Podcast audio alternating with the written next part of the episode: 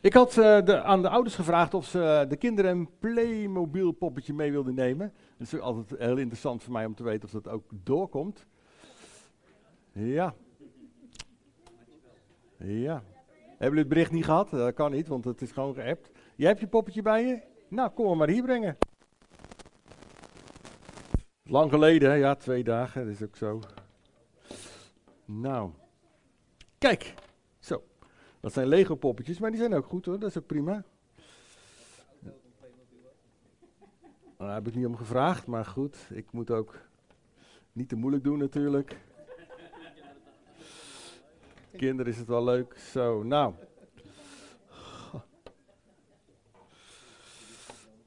Nou, dan ga ik, ehm, ga ik jou even op een stoel zetten, want ik ga wat aan jou vragen. Oh, en waar is je broertje dan? Dat is in de crash natuurlijk, hè? En heeft u een bol en poppetje meegenomen? Ja. Nou, wat zullen we ermee doen? Een politiepoppetje. Nou, dan, eh, ik vind het al geweldig dat jij er een bij hebt. En ehm, wie wil er nog naar naar voren komen? Samen met Noah. Lijkt me toch niet zo moeilijk? Mag hierop staan? Nou.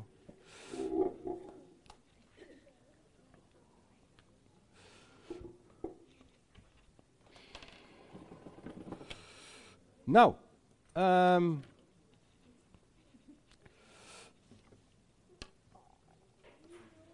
hij ligt gewoon klaar. Zo. Ja, kijk, eindelijk nog iemand erbij. Fantastisch. Oh, dat staat ook al klaar. Nou. Even, ik heb gewoon even wat vragen jullie. Ik zal de microfoon erbij houden. Hele moeilijke vraag, dus je moet heel goed nadenken. Word je wel eens geplaagd door iemand? Ja? Oké. Worden jullie wel eens geplaagd door iemand? Ja. Ja? Uh, Eline schudt nee. Oh, je DH goed, oké. Nou. En wat doe je dan als je geplaagd wordt? Mag je eens nadenken? Ja, zeg het maar. Dan moet je stophouden opzeggen. Stoppen, ophouden, ja. En wat zeg jij? Ga lekker door? Nee. Dan zeg je ook stophouden op, ik wil het niet. Oké. Nou. Die poppetjes.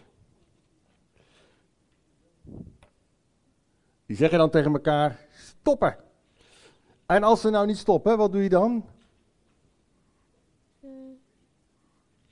Dan ga je... Dan, dan weet ik niet. Dat weet je niet. Oké, dat kan. Dan ga je naar je papa en mama. Oké. Je loopt eigenlijk weg. Dus die poppetjes, die, ze stoppen niet, ze lopen weg. Zo, met de rug naar elkaar toe. Nou, moet dat altijd zo blijven? Nee. Wat moet je dan doen? Dat weet ik ook niet zo goed. Weet je ook niet zo goed. Nou, dat kan ik me best voorstellen. Dat is een moeilijke vraag hoor. Weet ik ook niet. zo Jij weet het ook niet. Aan wie gaan we dat vragen? Wat gaan we doen? Aan papa. Nou, papa. Oh, je hebt er niet op zitten letten, hè? Je hebt er niet op zitten letten. Nou, heb je, hebt je vader goed, maar je moet er niemand anders vragen. Opa Jon. Opa Jon. Nou, eens kijken of die opgelet heeft, hoor. Wat gaat, als, je, als je weggelopen bent en je moet, ga je weer terug en dan kan je gaan praten erover. Ga je sorry zeggen, braaf sorry zeggen, elkaar vergeven. Vinden jullie dat een goed antwoord? Ja? Nou, dan mogen jullie gaan zitten. Dank jullie wel.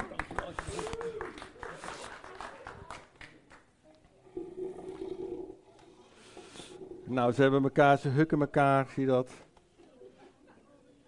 En omdat de broeders daar en zusters zo blij mee zijn, hukken zij ook elkaar. Nou. Zie je dat? En deze, ja, die blijven mee. Die gaan daar lekker bij zitten en van genieten. Zo, opgelost. Probleem opgelost. Zo, nou. Nou. Nou, daar gaan we het met elkaar over hebben. Zo simpel is het. Als je familie wil zijn, kan je het beste maar gelijk over de moeilijkste kwesties hebben en wat gewoon lastig is. Ik ga het vanochtend hebben over ehm, kwetsbaar en loslaten. Nou, kwetsbaar kan je ook, daar hebben we het net even met de kinderen over gehad, kan heb je het ook vaak over vergeven. Het komt er al te vaak voor dat je elkaar kwetst zonder misschien het te weten. Ook onder ons. We zijn uh, zwakke schepsels, helaas. En we hebben met onze eigen emoties te maken en soms schieten we wel eens uit de bocht. We worden geconfronteerd met allerlei omstandigheden op je werk, verleidingen. En soms houden dingen ons ook enorm bezig in ons hart. Maar toch hebben we de verantwoordelijkheid naar God toe om, om Hem te volgen en om Zijn weg hierin te volgen. Om Hem te volgen, aan Hem het mee te delen en het ook te volgen. Het is God die alle dingen, in alle dingen bij ons is. Ook al verwacht je dat misschien niet, of misschien denk je daar niet aan, maar God is altijd bij ons. En als je het heel eenvoudig bekijkt, ook naar deze poppetjes, dan zou het goed zijn om dingen gewoon te delen en het op te lossen. Punt, dan is het klaar. De Bijbel moedigt ons ook aan. laat de boosheid geen. Laat hij de nacht niet halen. Maar soms lukt dat niet. En dan moet je wel oppassen voor een ander ding. Want als het niet lukt, dat kan. Dat is niet gelijk een beschuldiging. Trouwens, ik wil niemand kwetsen en niemand beschuldigen. Laat ik dat vooropstellen. Maar als het niet lukt, dan kan er een veenbrand ontstaan. En ik weet niet of je weet wat een veenbrand is. Ik heb in mijn, uh, laten we zeggen, in mijn carrière in, als dienstplichtig soldaat, mocht ik de eerste week al gelijk branden blussen. En een veenbrand komt altijd op waar jij niet wil en waar je het niet verwacht. En dat is eigenlijk als je dingen maar laat zitten of laat gebeuren, eh, dan, uh, ja, dan komt het op waar je, je het helemaal niet wil hebben. Je kunt ook doen aan uh, zelfreflectie.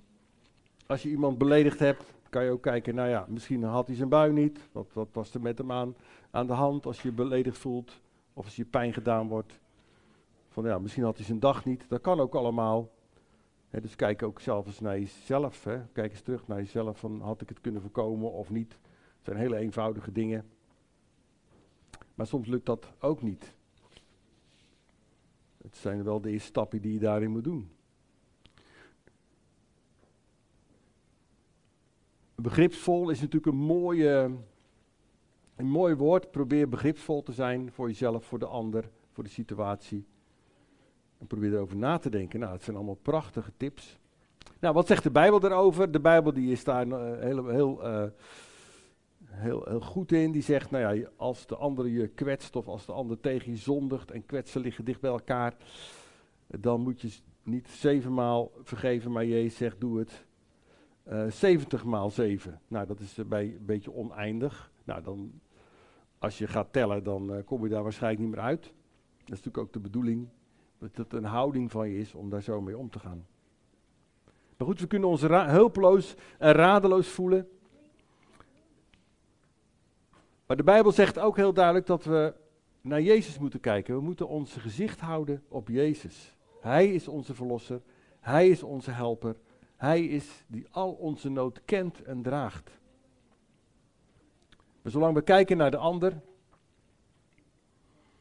die ons gekwetst heeft, of ons pijn heeft gedaan, kunnen we niet kijken naar Jezus. En dat zegt de Bijbel, kijk naar Jezus. Als je naar Jezus kijkt, dan vallen alle dingen weg. En dat is iets wat we moeten leren Waar ik jullie ook in aan wil moedigen. Het is echt niet zo dat ik twijfel over jullie vergevend gezindheid. Maar goed, ik werd echt aangemoedigd om, laten we zeggen, over de moeilijkste dingen van de familie te praten, om daarmee te beginnen. Om jullie daar aan te moedigen om die weg te pakken. Jezus vastgrijpen, zodat je de ander kunt loslaten. Als je in hem verdiept in zijn levensstijl van Jezus, dan leef je vanuit de toekomst. Ik stuurde van de week nog een appje naar een van mijn collega's. Die, nou ja, hoe je kan het noemen, van de leg is, laat ik het zo maar noemen. Toen appte ik vooral, je moet vooral vooruitkijken. Achterliggende verkeer is niet zo belangrijk. Het is wel belangrijk, maar niet zo belangrijk. Kijk vooruit. Het gaat er steeds om dat je je moet concentreren op Jezus en dat je in Hem moet verdiepen. Kijk vooruit. En wat er ook nog het gevolg van is, als je naar Jezus kijkt, dan zie je de wereld ook veel breder. Als ik steeds naar mijn eigen leven kijk of mijn eigen situaties, dan is dat wel zeer, beperkt. Maar als je kunt kijken naar Jezus, dan wordt de wereld breder. Dan wordt alles groter. Ons kleine wereldje in, de, in, de, in het koninkrijk van God. We zijn maar, dat is misschien nog eens aan te wijzen hoe, hoe dun dat is. Kijken naar Jezus. En naar de vreugde die Hij geeft, de vreugde die Hij geeft in het zingen van liederen of de plezier wat je hebt om elkaar te ontmoeten in Jezus' naam, om met elkaar op te trekken. Soms zou het kunnen zijn dat we lijken op de DAF-races die we vroeger hadden in de jaren 60, 70.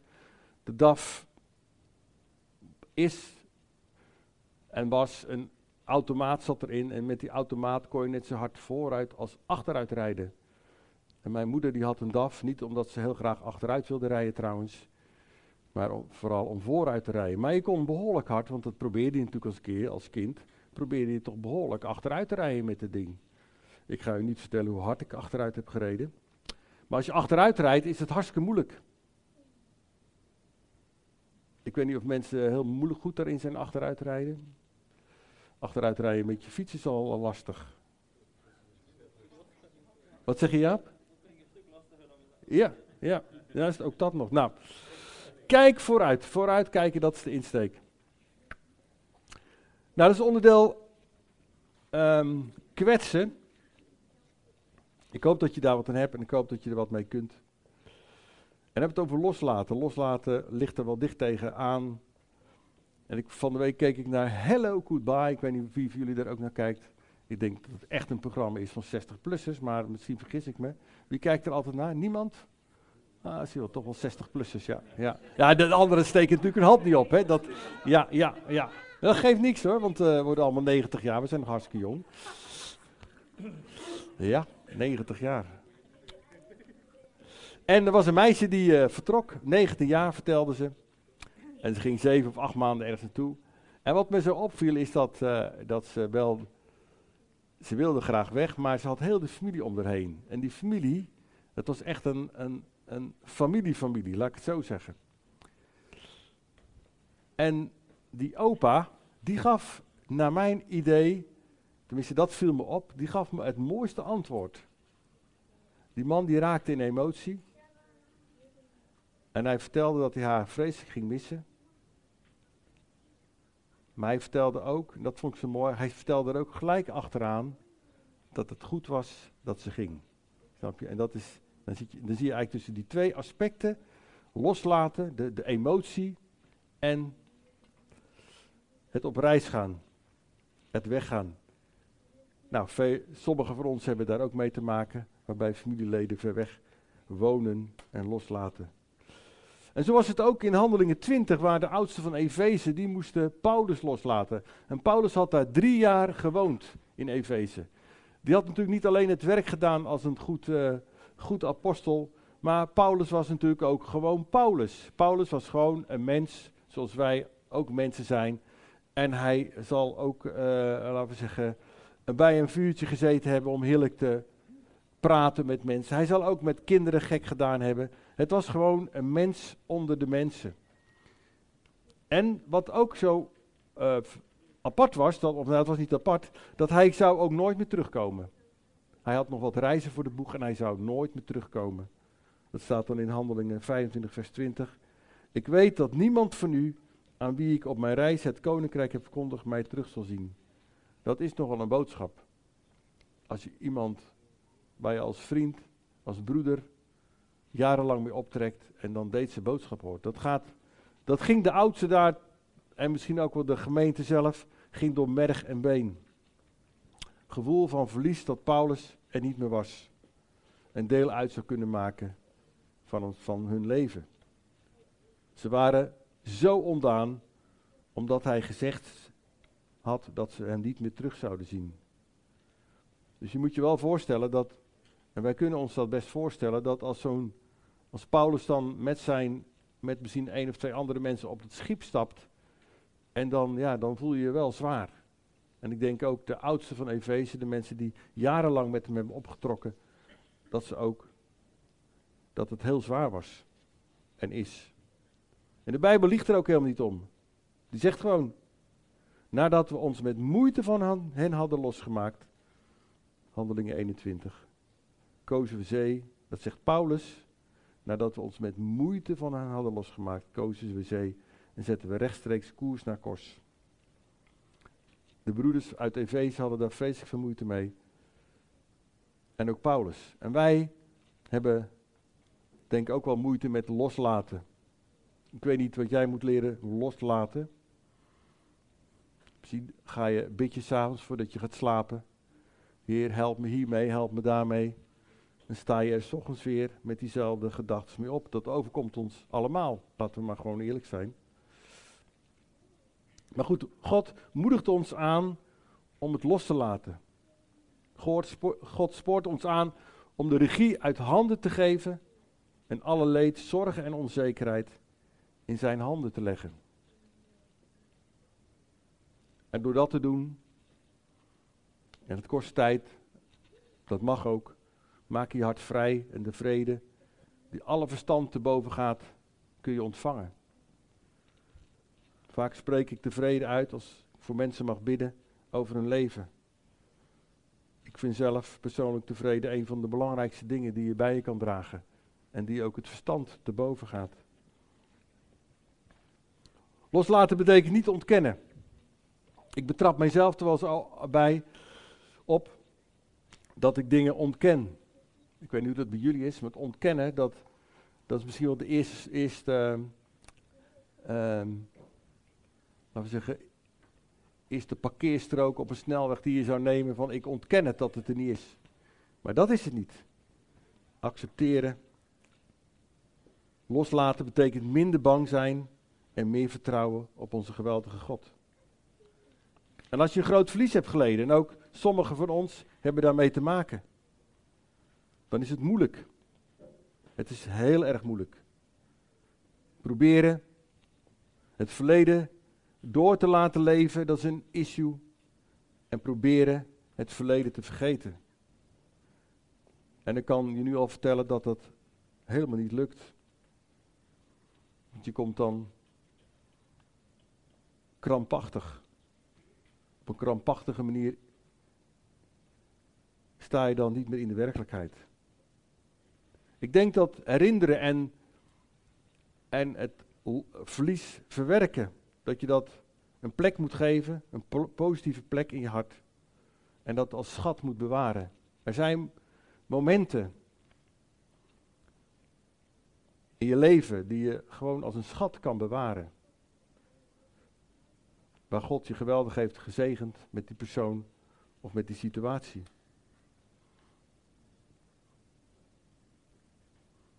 Maar je mag het niet door laten leven.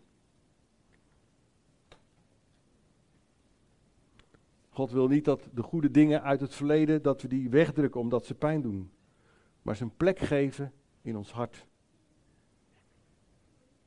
En daarmee wordt het verdriet en de pijn ondergeschikt gemaakt aan de vreugde die God geeft. En ik denk niet dat, dat je daar zomaar bent, dat geloof ik niet. Maar ik heb wel een aantal gesprekken gehad met, met, een, met een wat oudere mevrouw. En daar kwam ik dat, dat, daar herkende ik dit wel in, wat, wat hier staat dat ze het een plek had gegeven, maar dat ze de vreugde des Heren ook op dezelfde hoogte kon zetten. En dat is mooi. Loslaten heeft ook te maken met omgaan met veranderingen. Dingen kunnen zo soms veranderen. En dat kan in één dag gebeuren. Je staat de ene ochtend op en de volgende ochtend kan het heel anders zijn.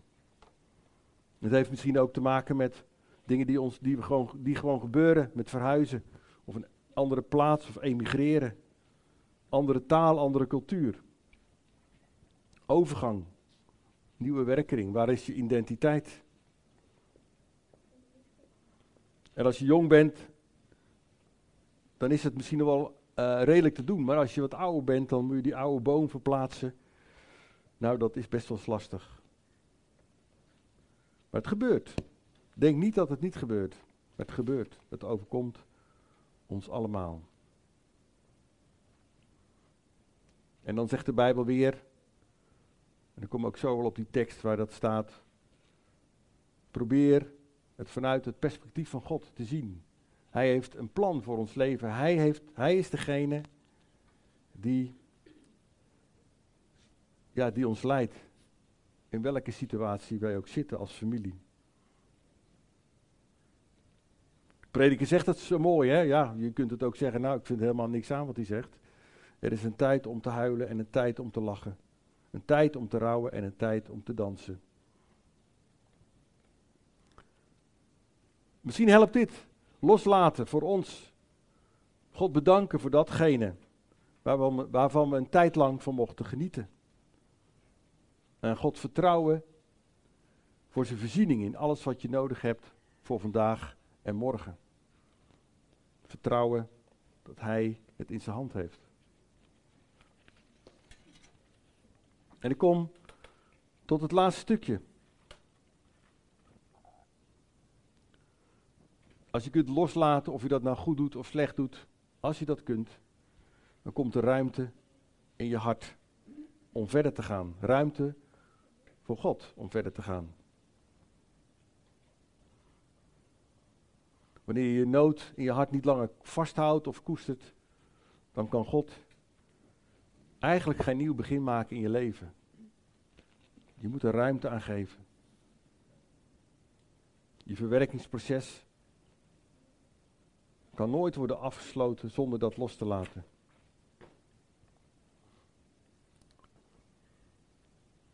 Nou, daar wil ik, daar wil ik jullie in aanmoedigen. Als je dingen los moet laten, om deze dingen in je hart te laten groeien en, om, en, laten we zeggen, en daarmee aan de slag te gaan. Het is niet zo dat. Waarom heb ik dit um, genoemd? Omdat ik denk als we familie willen zijn, en dat zijn we, dan vind ik, dan moeten we met het lastigste beginnen. Want als we met z'n allen tegelijkertijd jarig zijn, bij wijze van spreken, dat is heel lastig trouwens, maar stel dat het zo is. Ja, feest voor een feest, ja, dat, dat, dat lukt ons wel. Maar als, als het pijn doet en als het vervelend is, dan lukt het ons ook wel. Maar we moeten er zelf ook met elkaar mee aan de slag gaan. En de bemoediging die ik uh, aan jullie als slotakkoord mee wil geven, dat staat in Filippenzen 4, vers 5 en 7. De Heer is nabij. Wees over niets bezorgd, maar vraag God wat u nodig hebt en dank Hem in al uw gebeden.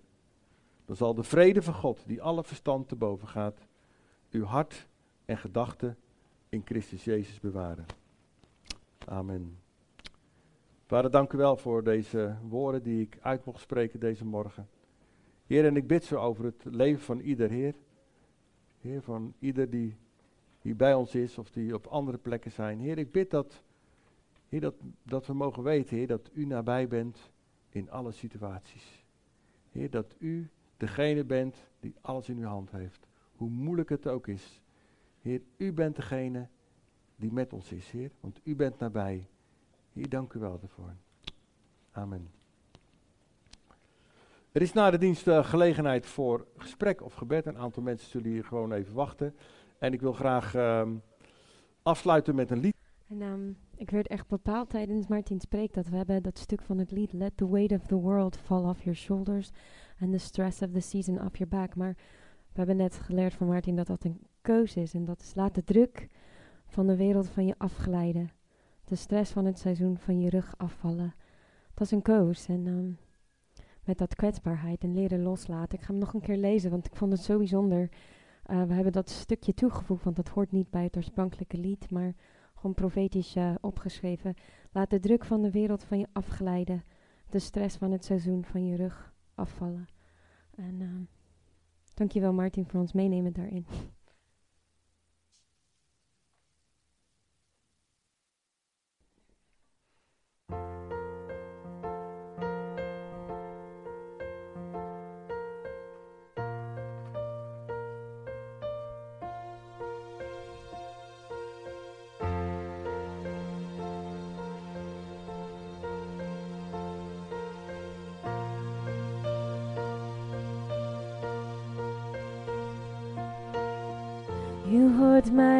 Als ik bid, verdrijft mijn duisternis, of vliegt de nacht mij aan, het daglicht breekt zich baan. Wie vrees ik nog? U traapt de vijand plat, onder mijn voeten God, of valt de strijd mij zwaar? U bent mijn schild en zwaar. Wie vrees ik nog? Ik weet wie voor mij uitgaat en standhoudt achter mij. God van de hemel legert, u voert de strijd voor mij. De heerser van de eeuwen, u bent een vriend van mij. God van de hemel legert, u voert de strijd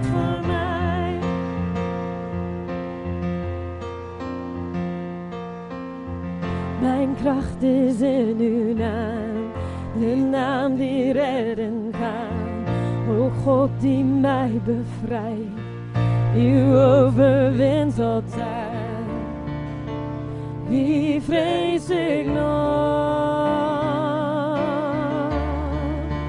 Wie vrees ik nog? Ik weet wie voor mij uitgaat en standhoudt achter mij. God van de hemel legers, u voert de strijd voor mij. De heerser van de eeuwen, u bent een vriend van mij.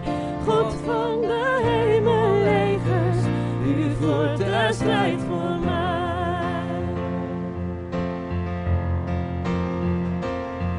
Geen wapen van de vijand U houdt de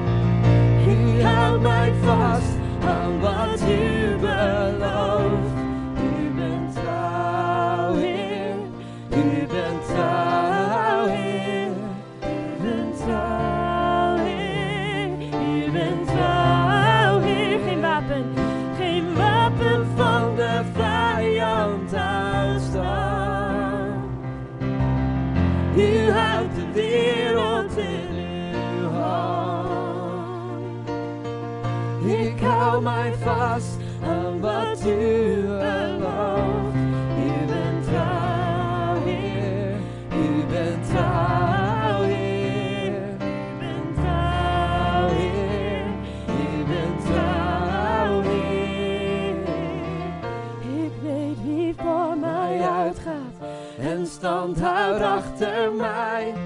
God van de hemel legers, u voert de strijd voor mij.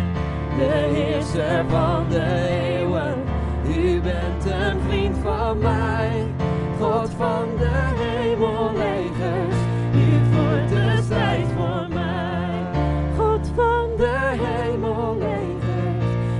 u voert de strijd voor mij. God van de hemel legers, u voert de strijd voor mij.